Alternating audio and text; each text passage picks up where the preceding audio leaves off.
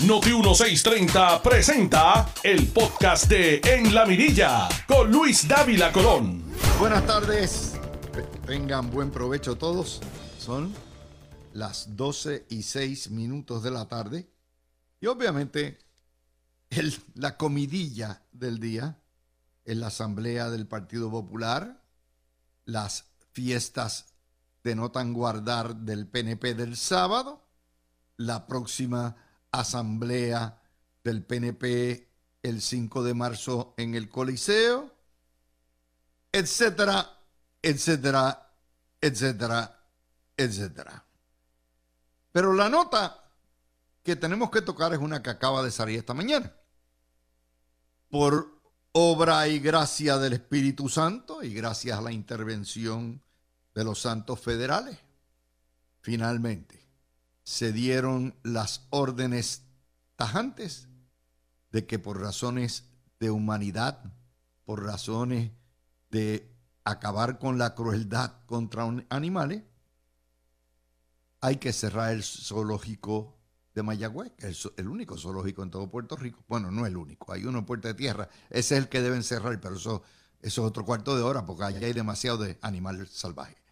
Pero el único zoológico de Puerto Rico en el área oeste, oeste va a ser cerrado. Vamos a reponerle punto.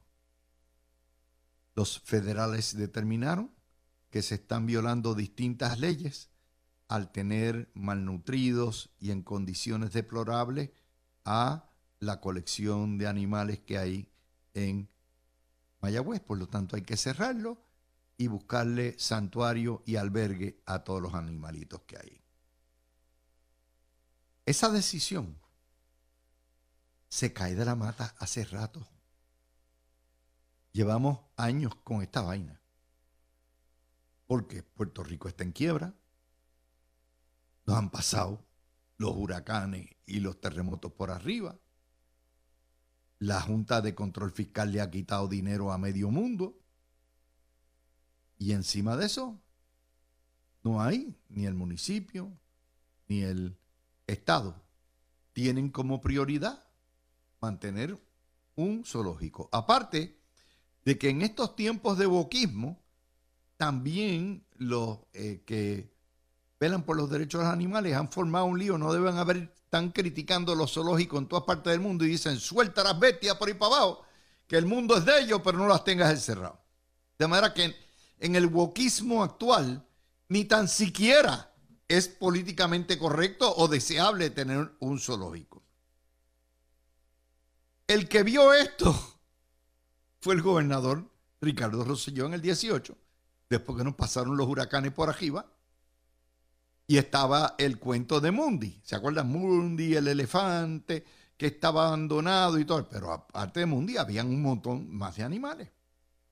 Y Roselló y su señora, ustedes recordarán, se les ocurrió la idea de que en efecto no hay dinero para mantenerlo, vamos a, mover a Mundi y vamos a cerrar el zoológico y más se formó la pelotera. ¿Cómo va a ser que gente más cruel, cómo van a dejar a Puerto Rico sin su patrimonio animal? Hay que buscar y le cayeron a palos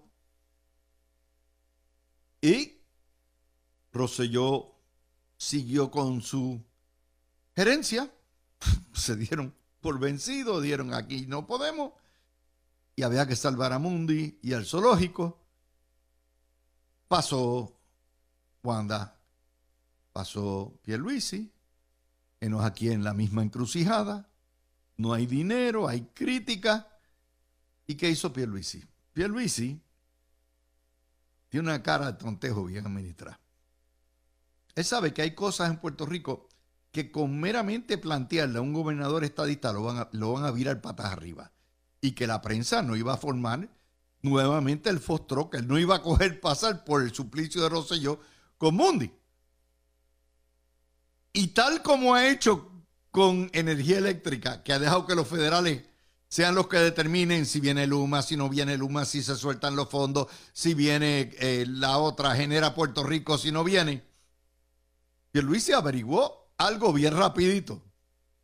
Y es que en Puerto Rico, cuando los federales hablan, las gallinas se van a poner huevos y se callan. Los periodistas y nadie se atreve a cuestionar. Y hace un mes, cuando anunciaron hace tres semanas que habían entrado los federales, yo les dije a ustedes, los federales son los que van a resolver esto. Esta papa caliente no va a ser de recursos naturales. Y ahí se metieron, bregaron, dialogaron.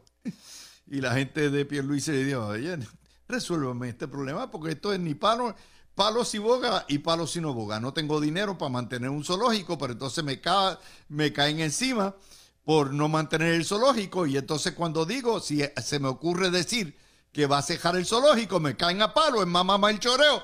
Please, Mr. Fed, ayúdeme. Y efectivamente, hoy se dio, como quien no quiere la causa, al amanecer de Dios, salió la noticia de que los federales determinaron que hay que cerrarlo, que esto es violación de leyes federales y que hay que dar en adopción toda la flora y fauna del zoológico. ¿Vieron la doble regla? La tragedia de esto es, primero, la doble vara. Lo que estaba mal hace cuatro años, hace cinco años, ahora está bien. Y doble vara, porque Bueno, porque es un, el primero que lo sugirió es un gobernador estadista. ¿Y cómo va a ser? Que va, que si Mundi, que si no Mundi, que si Mundi. Y segundo, si son los federales, no saben palum que trepan. Eso es así. Y colorín colorado, este cuento se ha acabado. Mi opinión personal, había que cejarlo. Si no hay dinero, ya está. No podemos tener esos animalitos como están. Mi segunda opinión personal, yo creo personalmente que Puerto Rico debiera tener un, un zoológico como Dios manda, bien puesto, bien mantenido, con suficiente dinero, que sea un museo natural con donde estén los animales en un área grande, donde los niños puedan ir a ver las distintas, la flora y fauna del mundo, como lo tienen las grandes ciudades del universo, menos en Puerto Rico. Como no hay dinero para eso, hay 54 millones para el olimpismo, ¿o sí? Sí, sí, sí, sí. Hay 10 millones para el fiestón que nos quemamos en una noche eh, en el ABC, que si yo ni que Dick Clark's, eh, whatever. Pero mm, mm, no hay dinero para un zoológico, por lo tanto, si no es prioridad, ciérrenlo. Y ahí estamos. Muerto el pollo. Mi primer titular hoy es que la pava dio signos de vida ayer. Una asamblea en la canchita de Trujillo Alto. Fueron unos 1.500 personas, más o menos. Mil. De hecho, los votos, el que más votos obtuvo es mil y pico, la camada de más votos de delegados. Así que fue más o menos mil y pico, llenando una canchita. Está bien. Eh, fueron dos terceras partes de los delegados el tema de unidad. Héctor Ferrer, hijo, sale primero en acumulación. Juan Zaragoza, como goza, como goza, sale segundo. José Santiago, tercero. Jesús Santa, eh, Nina Valedón, Ada Álvarez Conde. Y es interesante que hubo, creo que nueve legisladores y salieron cinco o cuatro. Dice el parte de prensa, el más vitoriado Luis Javier Hernández. Obviamente Luis Javier Hernández tiene así la atrás, tiene una serie de alcaldes con él. Los de Dalmau están trabajando calladito por él. Y los representantes, el senador Javier Aponte de Dalmau y Orlando Aponte, sí, el dictadorcito ese de la Cámara de Representantes, se colgaron. No están en la Junta de Gobierno. Nos dice el titular, apuestan a la confianza y a la justicia social.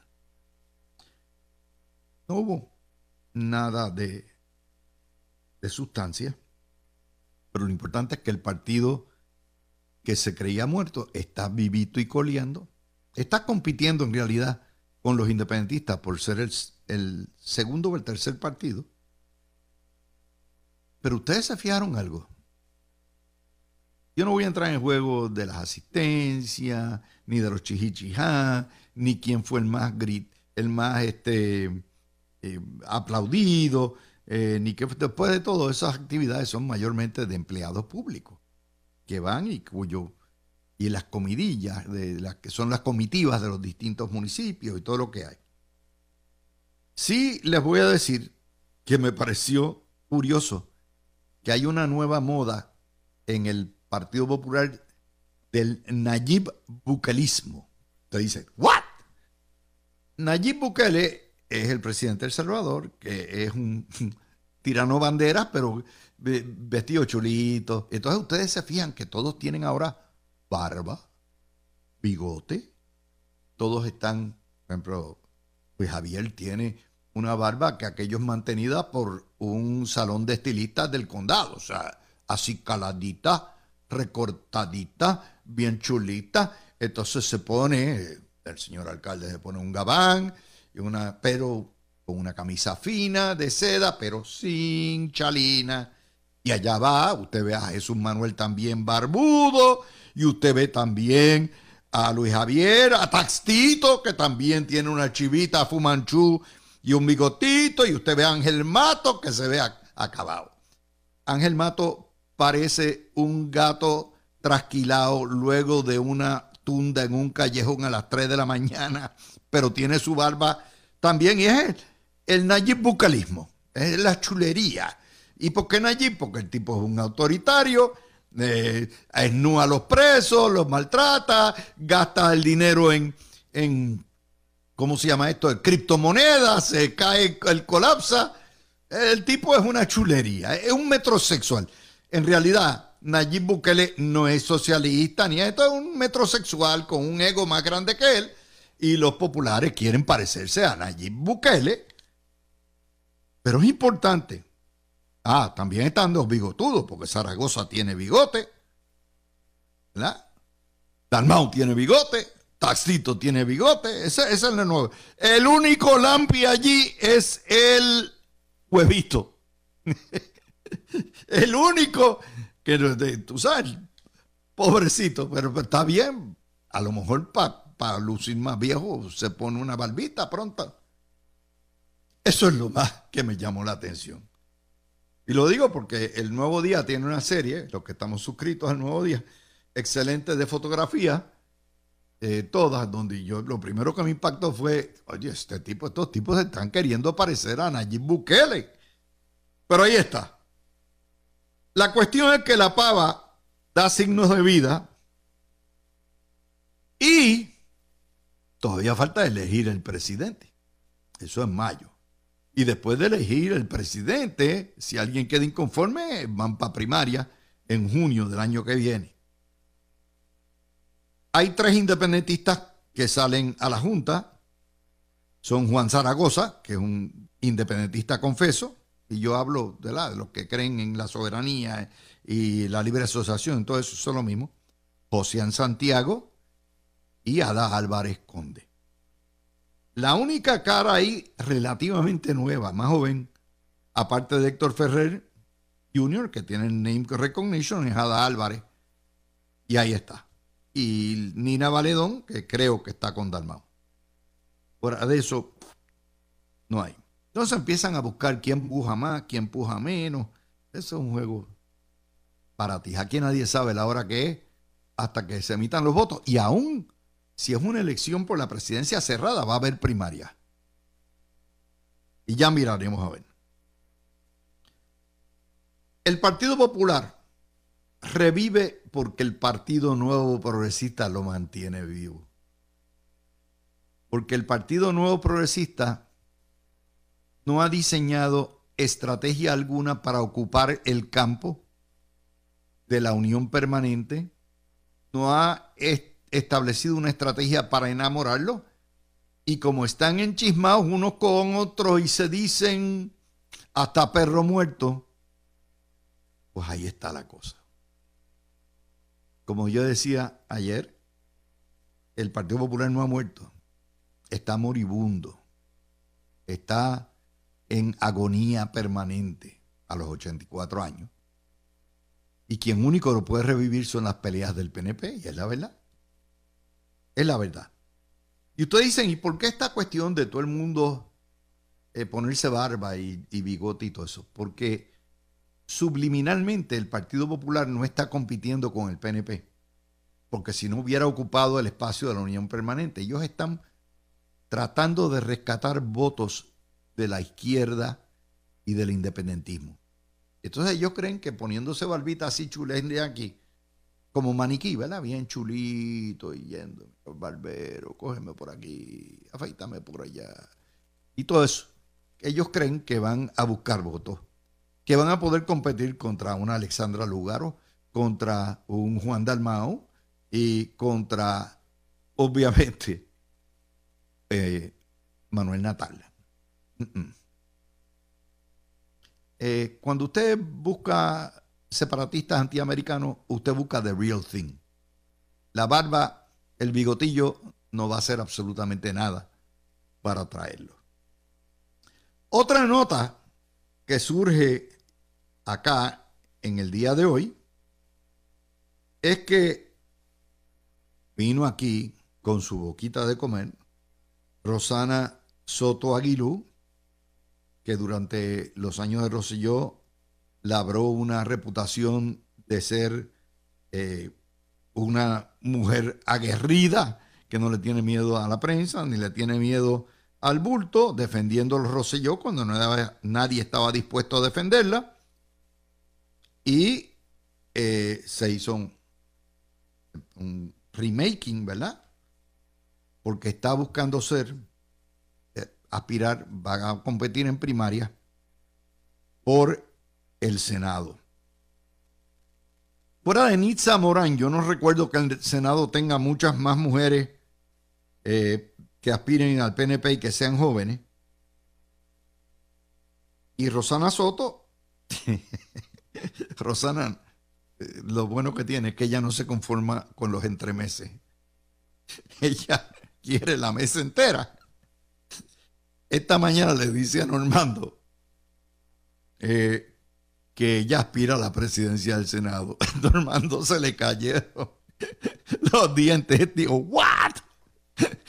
Imagínense, abrió los ojos bien grandes. Dijo, como Drácula, there will be blood. ¿Por qué?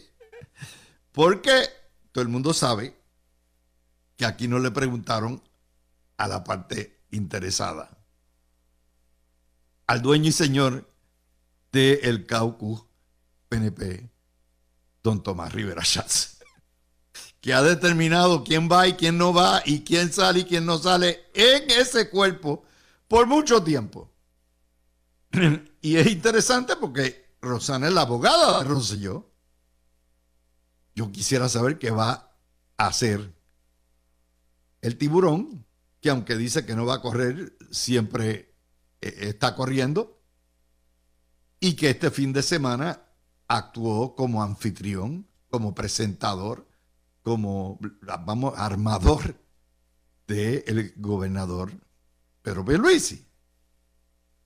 Aparentemente nadie le dijo al tiburón, Rosana va, y eso plantea ya de antemano, salvo, ¿verdad? Que mañana se den besito, besito y se estén dando lengua, cosa que yo dudo, pero plantea ya de antemano un problema.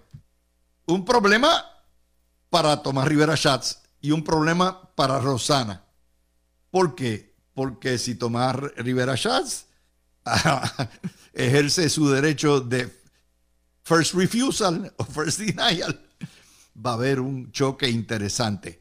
Primero en la primaria, porque los dos son, ¿verdad? De carácter fuerte, los dos se van a tirar. Y número dos, dentro del caucus, asumiendo que Rivera Schatz no se retire. Pero aun cuando se retire, para tú entrar en ese sagrado recinto en el PNP, tú tienes que tener la sagrada bendición del Tibu, que todo el mundo lo respeta y es y, se ha cargado a todos los gobernadores del PNP. Oyes, a todos. Pero con Pierluisi se ha portado. Al principio se puso medio sabioso, pero con Pierluisi se ha portado bastante bien. Así que les digo eso, porque esa pelea está casada. Es otra de las muchas peleas que están casadas. El PNP necesita renovar su congreso. Yo al contrario, todo el que quiera tirarse, ojalá hubieran mil candidatos para todos los puestos en el PNP que necesita mucha renovación. Pero ahí está. Y uno como ve esto, uno saliva como Normando esta mañana y es, there will be blood, yes. Qué rico, por ahí viene. Sushi. Pero miraremos a ver quién gana esa batalla. Yo hasta ahora, si Tomás Rivera Schatz amarra su gente, mm, Rosana va a tener un poco de dificultades, no en salir electa,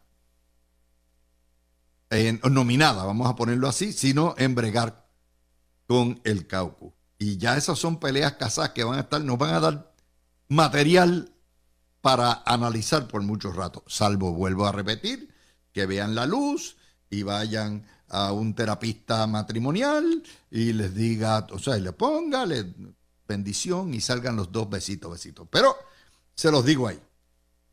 Y eso nos pone en próximo turno para hablar de lo que se espera de la Asamblea del Clemente, los otros líos del PNP este fin de semana, y entonces un análisis de por qué el PNP está atrás ideológicamente, por qué no hace las cosas que tiene que hacer. Con eso llegaremos ya mismito. Vamos hoy con dos videos. Regresamos. Tú escuchas el podcast de En la Mirilla con Luis Dávila Colón por Noti 1630. Vamos a regresar con ustedes, mi gente. Son las 12 y 35 minutos. Vamos a hablar ahora del otro lado de la cancha. Vamos a hablar en la cancha del PNP. Y voy a empezar de mayor a menor con todo lo que ocurrió este fin de semana. Primero, ante la situación de las quejas sobre el abandono de Río Piedras y todo lo que hay, el alcalde de la capital, Miguel Romero, se dedicó el fin de semana a trabajar con ciudadanos y comunidades para comenzar a rehabilitar Río Piedras. Eh, en Río Piedras hay más de 250 propiedades desocupadas, muchas en ruina, pero muchas también rehabilitables.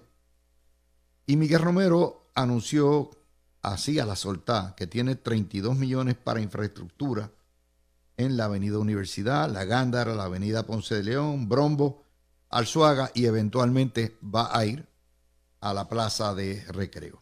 Poco a poco, el alcalde, ese es, ese es cuadro número uno del PNP este fin de semana. Cuadro número dos, el Tribunal Supremo le dio no al lugar a la petición de la delegada de estadidad Elizabeth Torres para que se revocara la determinación del apelativo de que tiene que ir a juicio su destitución. Y es un caso de una delegada que eligieron los estadistas pensando que era estadista y terminó siendo enemiga de la estadidad. Y ahí hay un caso, y hoy Elizabeth Torres manda un tuit diciendo que gracias por darle publicidad y todo esto. Muy bien. Otro es segunda escena. Tercera escena, el mismo sábado, el vocero página 4. La comisionada residente, este es el día que hay actividades sociales auspiciadas por Tomás Rivera Salz para unir el partido completo y había fiesta. Perdón. Jennifer González le dice al vocero que ya los empleados públicos que la apoyan y que han sido acosados alegadamente y perseguidos por la administración y que fue una de las razones por las cuales se mandó a citar allá el, el payaso legislador del Partido Popular, Aponte, dice Jennifer González que ya esos empleados públicos perseguidos radicaron las querellas administrativas y las demandas pertinentes para combatir el prejuicio eh, político. Pero sin embargo dice que esos casos se deben ver internamente en el partido. Dice que ya los abogados, los, los afectados tienen abogados y ya están radicando los pleitos y que en los distintos foros y en las demandas. Pero dice, eso es una cuestión que se debe hacer y determinar internamente en el partido. Inmediatamente la prensa va a donde Carmelo y Carmelo dice, no, espérate, yo no tengo ninguna querella en el partido. Pero aparte de eso, si se trata de una querella de acoso político a nivel administrativo, esa querella sigue su curso y no es confidencial, es pública. Y si se trata de una demanda radicada en el tribunal, salvo que sea un caso de familia protegido por las leyes de divorcio lo que sea, todos los demás casos radicados en el tribunal se ven, son documentos públicos. Así que en ese contexto, la comisionada lo que está diciendo es a la prensa, busquen qué hay. Muy bien. Esa es la cuarta escena dentro del PNP este fin de semana. Incluyanme ahí la de Rosana Soto. Quinta escena. Hay una foto de clase del fiestón que dio Rivera Schatz y hay un video. La foto de clase aparece el gobernador con Rivera Schatz y con el liderato del PNP, pero no está ahí la comisionada residente. Y hay un video que seña que la comisionada estuvo en la fiesta, pero que en el momento en que iba a llegar Rivera Schatz junto con el gobernador en el mismo automóvil, las cogió las de Villadiego. Cinco escenas. ¿Qué está pasando? Esa división interna que se está dando, porque usted puede ir a primaria a jetar al gobernador. Yo no tengo problema con eso, al contrario, yo quisiera que hubiera mucha primaria todo el tiempo en todos los puestos. Pero los partidistas no les gusta eso, pues, pues se, enchisman y el problema no es la primaria, el problema son los chismines. Y yo quisiera. Que hubiera primaria y hubiera de todas las posiciones. Pero aquí hay una realidad. En primer lugar, todo esto surge porque obviamente Jennifer González tiene perfecto derecho a aspirar a ser gobernadora. Cuando le dé la gana, como le dé la gana. Pero es la forma. Yo puedo gestar al gobernador, darle la mano, darle un abrazo, retarlo en primaria e irme a retratar con él a sacar el selfie. Yo no tengo que decir si no ha ocurrido, si no me consta o si no quiero decir que el gobernador y su gente están discriminando y votando gente y tomando represalia, porque si mal no me acuerdo, en el año 20 eso es precisamente lo que le hizo Wanda Vázquez a la gente de Pierluisi, que los, los sacaban de sus puestos y los sacaban de las agencias, y Pierluisi que fue víctima de eso, ¿verdad? Pero si usted lo dice, pruébelo. Y ahí está la situación. Para colmo de los colmos, quien empuja, quien le saca pinta a todo esto, o punta, es el nuevo día que sacó eh, la encuesta donde dice que la comisionada tiene dos veces y media mayor, más popularidad que el, que el gobernador. Y yo puedo entender eso, el gobernador es un haba sin sal, pero tiene un récord, como hablábamos aquí el viernes, que nadie puede negar y está ahí. Generalmente, aquellos que aspiran lo hacen en un momento adecuado.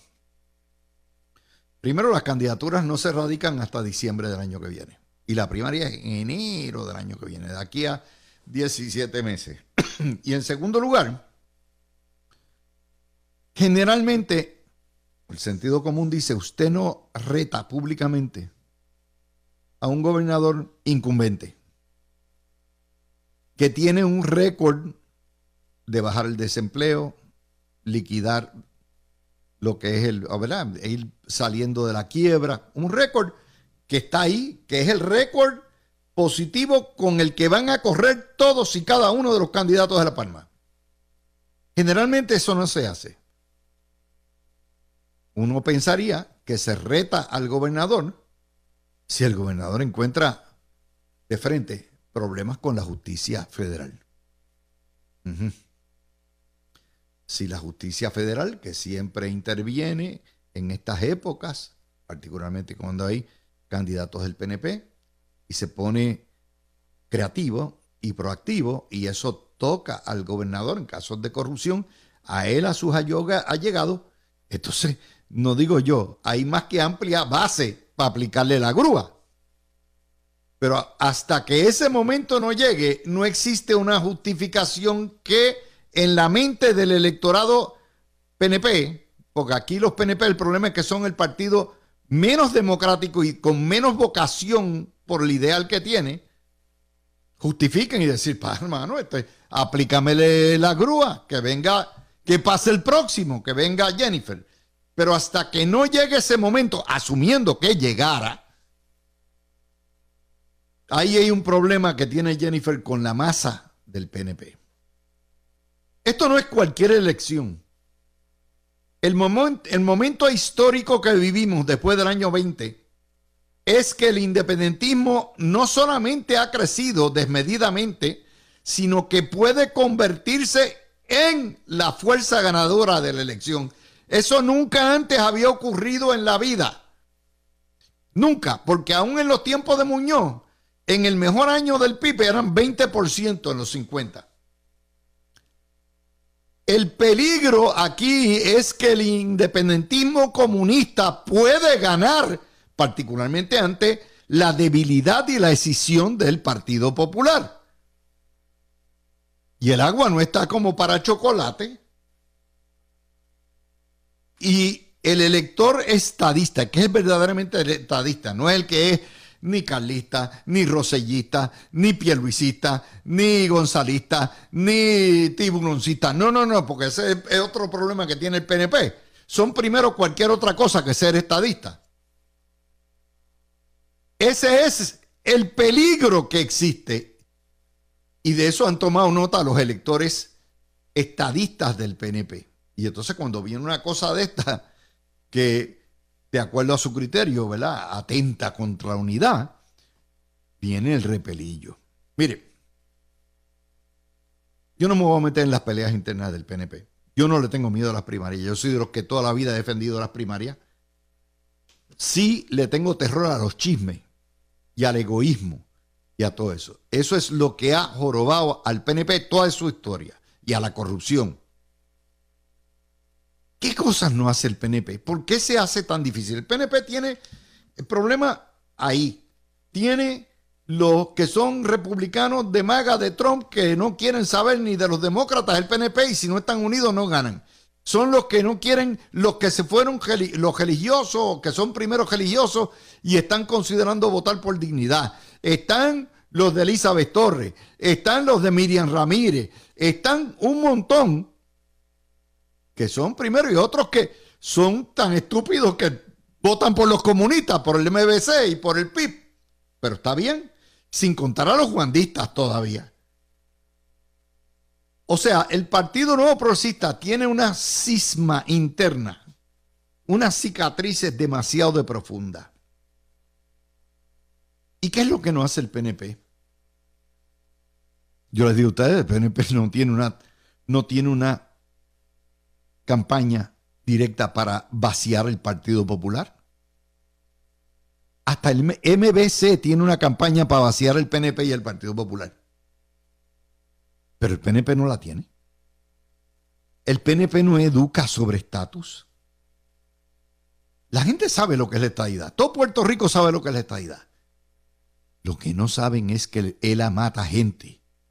Y esa responsabilidad del Partido Republicano, del Partido sí, los republicanos y demócratas y todo eso, del PNP, educar sobre por qué la estadidad es una cochambra. La estadidad no, perdóneme, por qué el ELA es una cochambra.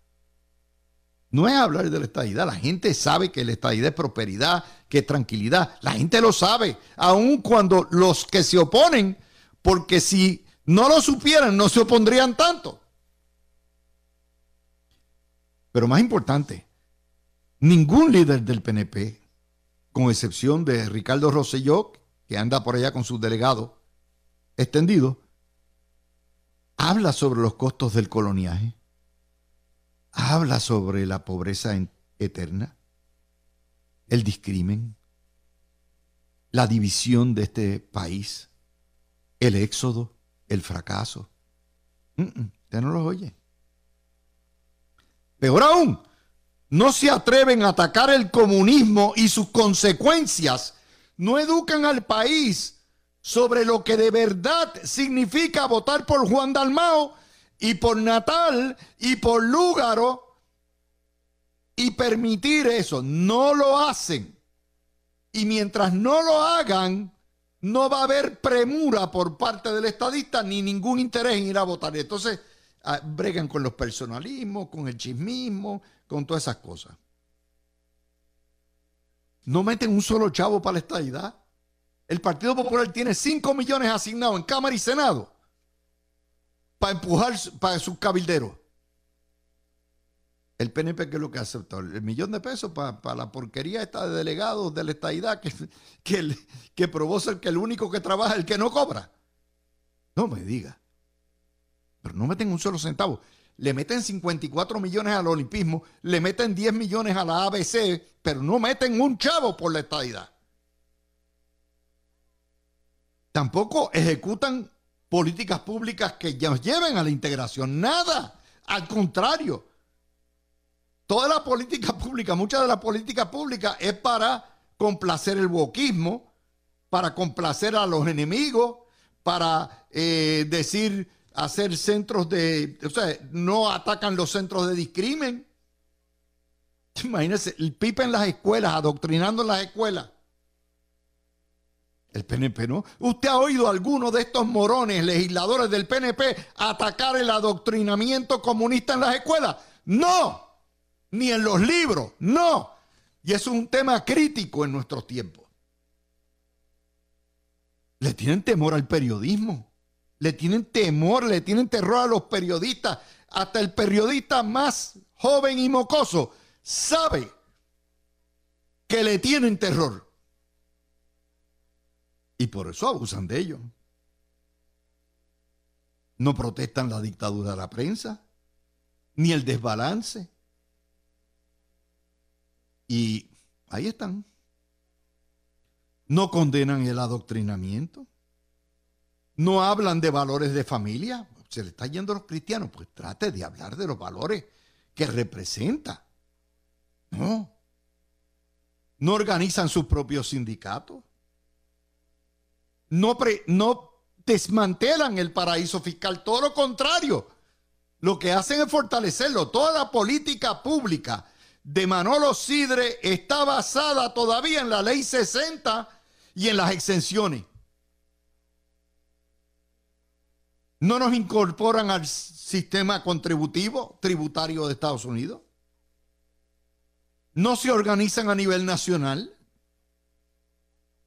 No toman acciones de verdadera reforma, limitación de términos, consolidación de municipios y no educan en Estados Unidos sobre los costos del coloniaje. ¿Verdad? En vez de Black Lives Matter, que es buenísimo en términos de que concientiza sobre el discrimen contra los hermanos afroamericanos, debe haber un lema que diga Puerto Ricans Matter. ¿Sí? Y después de todo, Puerto Rico, el Puerto Rico que yo conozco, el Puerto Rico mestizo, el Puerto Rico de distintas herencias afrocaribeñas. Todos somos productos con orgullo. Como yo siempre he dicho, el que no tiene dinga, tiene mandinga y a orgullo lo llevamos. No lo hacen. Entonces esas peleas se tornan en el diferente. Entonces la gente empieza a pelear, no, que Jennifer es que si ni qué, no, que Pierluisi es una porquería y se pasan cuatro años hablando de esa guasa, no, que yo debo presidir el Senado, no, que debe ser el otro, y pierden perspectiva. Y cuando llegan al gobierno y usan el poder, lo usan para nutrir, alimentar y mejorar lo que es inmejorable porque no es producto de mejora alguna, porque es el cáncer del coloniaje. Entonces, ay, me retrato o no me retrato. Déjame ver si me retrato. Ay, pues me están discriminando contra mí. Ese es el debate. Y les hago todo este cuento para que entiendan por qué el Partido Popular resucita. ¿Por qué el Partido Popular se levanta? Porque son esa falta de adhesión ideológica, de compromiso ideológico, que es sentido común, que uniría a todos los estadistas, al haber el vacío, al no hacer nada, entonces se dividen en los mil pedazos que son.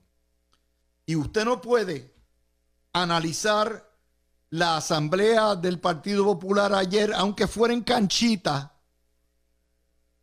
Y como decía esta mañana, si usted no analiza lo que está pasando en el PNP, porque es, el PNP es el carburante, el fuego, el combustible que le está dando vida al Partido Popular, los propios pelea, la falta de compromiso ideológico, la falta de ataque a lo que es el coloniaje. Ustedes dicen, ¿por qué tú eres tan antipopular? Yo soy tan antipopular porque el Partido Popular representa el amo, representa el coloniaje. Es el que impide que yo tenga derechos iguales en esta patria como los ciudadanos del norte. Ese Partido Popular me ha perseguido toda la vida.